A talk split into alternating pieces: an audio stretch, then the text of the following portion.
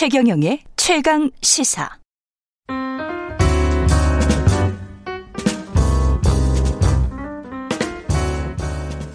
네, 더 나은 미래를 위해 오늘의 정책을 고민합니다. 김기식의 정책 이야기 식센스, 김기식 더 미래연구소 소장 나와 계십니다. 안녕하십니까? 예, 안녕하세요. 예, 네. 오늘은 부동산 투기 대책과 관련된 쟁점들 두루 짚어보겠는데요. 일단은 공직자 재산 등록과 관련해서 당정이 원칙적으로 160만 명 전체 공직자의 재산 등록을 의무화하기로 했다. 네네. 이거 우리 한번 말했었잖아요, 그죠? 아니요, 저는 그러니까 취지에는 예. 뭐 공감을 하는데요. 예. 이거를 전면적으로 이렇게 바로 갈 수 있느냐? 지금은 이제 4급 이상 공직자에 대해서 재산 등록을 예. 하도록 하고 있는데 아마 이게 전 공무원 하면은 지금 현재 재산 등록자에 아마 거의 10배 가까운 숫자가 늘어나게 예. 될 겁니다. 근데 저도 재산 등록을 해봤지만 이 재산 등록하는 게 그게 간단한 일이 아니어서 예. 굉장히 수고스러운 일이긴 한데 무엇보다 이거를 이제 전 공직자로 확대한다고 할 경우에 그게 그 등록하는 문제도 있지만 등록을 제대로 했는지 허위로 해놓은 것도 검증을 해야 되잖아요. 그러려면 이 그 등록한 재산 예. 신고 내역의 진위 여부에 대한 관리가 또 부실해지면 또 뭐 신고는 받아놓고 뭐 했냐 이런 소리 나올 거기 때문에 예.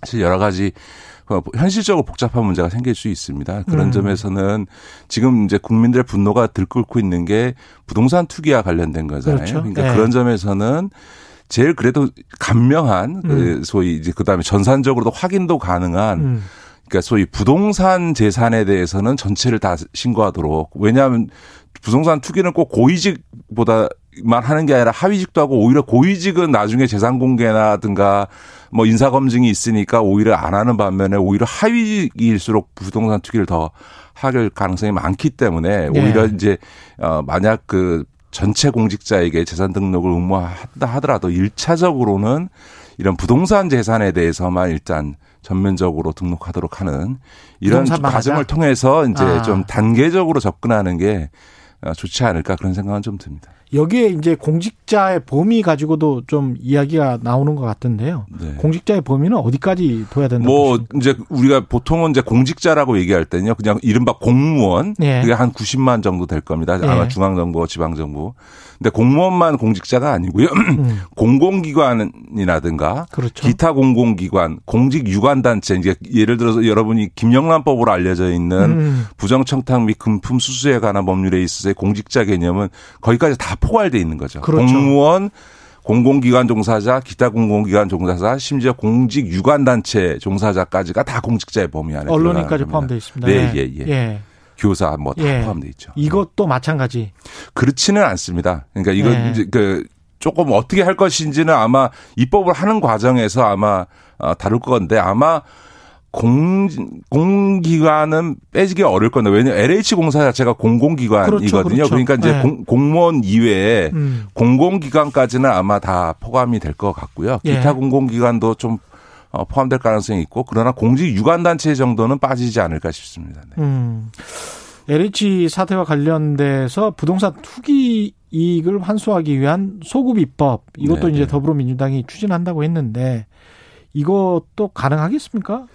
예, 가능할 수도 있고, 그러니까 입법적인 기술적인 문제가 좀 있는 것 같습니다. 예. 왜냐하면 소급 입법은 헌법상 안 되게 되어 있는데 친일 그 재산 몰수를 할 때는 당연히 일제 시대 때 취득한 걸 소급한 그 몰수하는 거니까 소급 입법을 한 거거든요. 그런데 그렇죠? 다만 그 소급 입법이 성립할 수 있었던 거는 그 당시에 당연히 할 수 없었으니까 국권 회복하고 나중에 가서 그런 입법을 통해서 헌법 정신상 우리가 이제 헌법 전문에 담겨 있는 항일 독립운동으로부터 대한민국의 정통성을 계승한다 이렇게 돼 있기 때문에 헌법 정신상 그거는 위헌이 아니다 이렇게 그 설정이 돼 있고요. 아마 이번에 이제 그 투기 재산 몰수를 한다면 이른바 이제 경제민주화 조항이라고 하는 119조 2항에 따라서 국가가 경제민주화에 따른 조치를 할 수 있다. 이걸 근거로 해서 국민의 재산권에 대한 이런 국가의 몰수 행위가 소급적으로 작용하는 것을 가능할 거냐라고 하는 문제는 좀 면밀한 검토가 필요하다. 다시 말해서 소급해서 재산을 몰수할 수 있는 선례는 있으나 과연 이걸 이번에 적용할 수 있겠느냐라고 하는 거는 그렇게 해야 된다라는 건 모든 국민의 공감대이지만 현실적으로 그걸 입법하는 문제들은 좀 법적으로 잘 따져서 위헌이 되지 않도록 잘 만들 필요는 있겠다. 근데 아마 결국은 아마 입법은 저는 될 거라고 보고 다만 예. 그게 위헌 소송이라든가 이런 혹은 구체적인 몰수 행위가 들어갔을 때 그렇죠. 아마 당사자의 위헌 제청이 있을 텐데 그거에 대해서는 아마 헌법에 대한 어떤 그 복합적인 재판부의 판단이 있지 않을까 싶습니다. 생각해보니까 친일파 재산환수도 잘 안 됐거든요. 네, 제대로 안 됐죠. 예, 네, 친일파 네. 재산환수도 제대로 잘 안 됐습니다. 현행법 하에서. 대검찰청이 최근 5년간 기획부동산 과거 사건 다 한번 재검토해보겠다. 네네네. 그래서 필요하면 재수사하겠다. 이건 어떻게 보세요? 예, 당연히 필요하죠. 사실은 이제 이번에 이제 뭐 LH 공사 직원들이 부동산 투기를 했습니다만 예. 아마 수사를 막상 해보면 LH 공사 직원들만이 아니고 거기에는 반드시 기획부동산이 껴있을 겁니다. 예. 그런 점에서는 오히려 이번 케이스 말고 전체적으로 그 부동산 투기 특히 수도권이라든가 개발 예정 지역에 있어서의 어떤 농지 등 이 토지 투기는 거의 기획부동산에 의해서 그렇죠. 이루어지거든요. 사실은 네. 도시에 아무리 돈 많은 사람도 그 해당 땅을 어떻게 알고 가서 그걸 투자를 하겠어요. 다 기획부동산에서 이걸 만들어가지고 고객을 모아가지고 사실은 투자해서 인위적으로 집값을 토지나 집값을 올리고 이런 행위들을 하는 거기 때문에 네. 오히려 검찰이 이제 와서야 기획부동산 전면 수사하겠다라고 하는 게 좀 늦었다. 그런 점에서는 이번 일 계기로 아예 기획부동산이라는 말 자체가 성립할 수 없도록 아예 그냥 한번 일벌백계 하는 이런 좀 과감한 조치가 있어야 되지 않을까 싶습니다. 기획부동산이라는 게 사실은 대개는 피해자를 양산하는 사기잖아요. 이제 뭐 여러 가지 유형이 있는 거죠. 예. 예를 들어서 이제 뭐 꼭 피해자가 나오지만은 않습니다. 그러면 한 건하고 끝나는 건데 예. 제일 심각한 범죄 행위는 뭐냐면 공공기관의 정보를 빼내서 다시 말해서 LH 공사 직원으로부터 정보를 빼내서 여기 이제 신도시라든가 뭔가 개발한다는 걸 알고 산업단지를 그렇죠. 조성한다든지 하면 이제 토지 보상금이 나갈 거 아닙니까?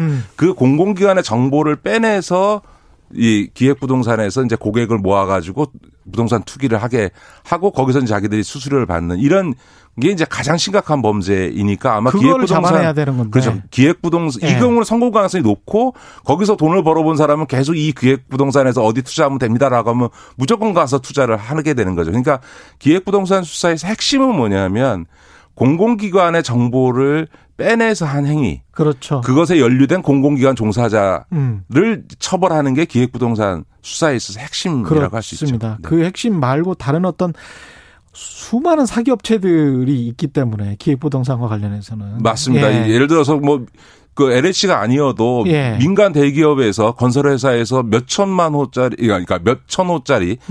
몇천 세대의 아파트 단지를 짓는 것만 해도 굉장한 그 그렇죠. 지역 토지에 영향을 미치는 행위거든요. 그러니까 예. 이런 이제 정보 거래 행위 아마 LH 공사의 그 토지 관련된 부정비리 핵심은 이번처럼 부동산 투기하는 것보다 이런 정보를 빼돌려주고 대신에 뒷돈을 받는 게 훨씬 더 아마 광범위하게 많았을 겁니다. 그 이른바 투기 부패 방지 5법 이게 들어가 있는 이해충돌 방지법은 지금 계속 통과를 못하고 있는데 이건 왜 그렇다고 보십니까? 그러니까 국회가 빨리 해야죠. 근데 다만 이 빨리 못하는 이유는 왜냐하면 작년에 예. 박덕흠 의원 사건 났을 때 박덕흠 의원이 국토교통위에 그렇죠. 있으면서 자기 예. 건설회사에게 와 수의 계약하는 등의 문제가 돼서 그때도 이해충돌방지법을 빨리 조기 제정하겠다고 여야가 다 얘기했는데 전국회 그냥 넘어갔잖아요. 그러니까 이번에도 또 이해충돌방지법 얘기를 하는데 두 가지 점만 말씀드리면 첫 번째 이해충돌방지법이 만병통치약인 것처럼 이야기하는 거는 매우 부적절하다.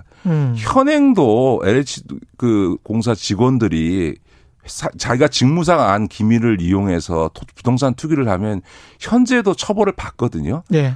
불법 행위인 걸 알면서도 하는 거예요. 예를 들어서 이해충돌방지법이 하고 있는 거는 그냥 직무상 이해관계가 있는 자가 있는 거를 신고하든지 아니면 업무를 회피하든지 아니면 그런 거래를 하지 말라고 돼 있는데 그거에 대한 처벌이라는 건 과태료밖에 없는 상태에서 과연 이해충돌방지법이 이런 공직자의 부동산 투기를 막을 수 있느냐라고 하는 점에서는 일부의 효과만 있을 것이지 마치 이게 만병통치약처럼 얘기하는 거는 매우 부적절하다는 거고요. 두 번째는 입법이 늦어지는 이유는 첫 번째는 여야의 의지의 문제도 있지만 제일 중요한 게 내용의 문제입니다. 뭐 어느 신문사 칼럼니스트가 저보고 19대 국회에서 이해충돌방지법을 빼고 입법하는데 주역이었다 얘기를 하던데 아마 그때 그 권익위가 가져온 법안 그대로 통과시켰으면 그분은 아마 신문사의 편집, 제가 알기로는 보도국장 하셨는데 보도국장 못했을 겁니다. 아. 왜냐하면 그때는 문제가 되는 거는 예. 제적 회피 제도인데요. 예. 4촌 이내의 범주에 있는 사람이 자기 직무와 관련된 기관에 종사하면 제척하거나 회피하라고 하는 거거든요. 예. 그럼 보통 4촌 이내의 범주가 보통 한 30명쯤 되잖아요. 그렇죠. 그다음에 이 법의 적용 대상자가 185만 명이거든요. 그러면 거의 한 3천만 명이 이 법의 적용을 받는 거예요. 예. 무슨 얘기냐면 신문사나 언론사의 경제부장의 4촌 이내의 범주에 있는 사람이 기업체에 취재하고 있으면 취직해 있으면 그것과 관련해서 비판하는 기사든 아니면 무슨 산업 기사든 기사를 쓰면 안 되는, 그러니까 기사의 데스크를 보면 안 되는 거예요. 그러니까 그렇습니다. 다시 말해서 네. 포괄적 직무 관련성을 가진 사람은 아예 이 제적 회피 제도를 운영할 수 없거든요. 그러니까 그런 점에서는 빨리 현실적으로 운영 가능한 제도적 대안을 빨리 만들어내야 된다. 그러니까 다시 말해서 한편에서는 의지의 문제지만 또 한편에서는 법의 취지를 살릴 수 있는 현실적으로 가능한 대안을 빨리 찾아내는 것. 이 두 가지가 돼야만 이번 4월달 입법이 되는 거예요. 말씀하시니까 갑자기 생각이 나는데 제가 취재 중에 이런 사실을 발견을 했어요. 어떤 경제신문사의 굉장히 높은 논설위원이신데 나중에 네네. 이제 아주 고위직까지 가셨습니다. 관련해서 제가 보니까 재건축 아파트 압구정동에 가지고 계셨어요. 근데 칼럼 내용이 재건축 규제 완화예요, 다. 그렇죠. 예. 그런 것 같은 경우는 이제 전형적인 이해충돌인데 관련해서 그런 칼럼을 쓰지 않았으면 좋았을 법했는데 그걸 발견하고 나니까 그 사람이 실제로 그런 생각을 가지고 있다고 하더라도 그러니까 그런 어떤 재건축 규제 완화가 우리 사회를 위해서 바람직하다. 그런 어떤 양심의 목소리에 본인의 양심의 목소리에 화답을 했다고 하더라도 그걸 믿을 수가 없게 되는 거잖아요. 그렇죠. 최근에 언론들이 이해충돌방지법 예. 빨리 조기 제정하라고 그러는데 그 입장이 바뀌게 된 게 19년에는 언론이 포함되어 있었거든요. 근데 그렇죠. 이번에 그 이해충돌방지법 제정에는 언론을 권익위가 빼고 제출을 했습니다. 그러니까 자기들은 이제 해당 사항 없으니까 빨리 하라라고 얘기를 하는데 사실은 이해충돌방지법의 모태는 소위 이른바 김영란법에서 시작된 거고 그렇죠. 그 저희 부정청탁이나 금품수수나 이 이해충돌 모든 부분에 있어서 언론사까지를 포함한 이제 공직자의 범위를 설정을 해놓은 거거든요. 아까 말씀드렸던 공직자라는 건 꼭 공무원만이 아니고 공공적 기능을 하는 사람들 다 공직자로 지금 우리 법률이 규정을 하고 있기 때문에 예. 그런 점에서는 언론을 포함할 거냐 여부가 이번 입법 과정에서 굉장히 교사와 함께 뜨거운 쟁점이 될 거고요. 예. 제일 중요한 건 이런 겁니다. 그러니까 예. 그 국민들께서 꼭 저도 이 입법은 꼭 돼야 된다고 생각하고요. 이 입법을 하는 데 있어서 쉽게 얘기하면 이렇게 표현하시면 돼요.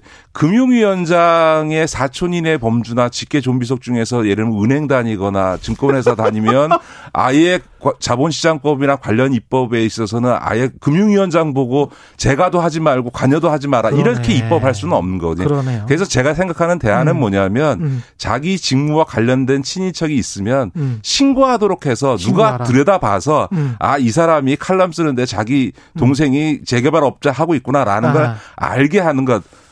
금융위원장의 동생이 증권회사 사장하고 있구나라는 걸 알게 하는 것으로 대안을 만들면 되겠다 이렇게 보는 거죠. 말씀 감사하고요. 지금까지 김기식 더 미래연구소 소장이었습니다. 고맙습니다. 네, 고맙습니다. KBS 1라디오 최경영의 최강시사 듣고 계신 지금 시각은 8시 44분입니다.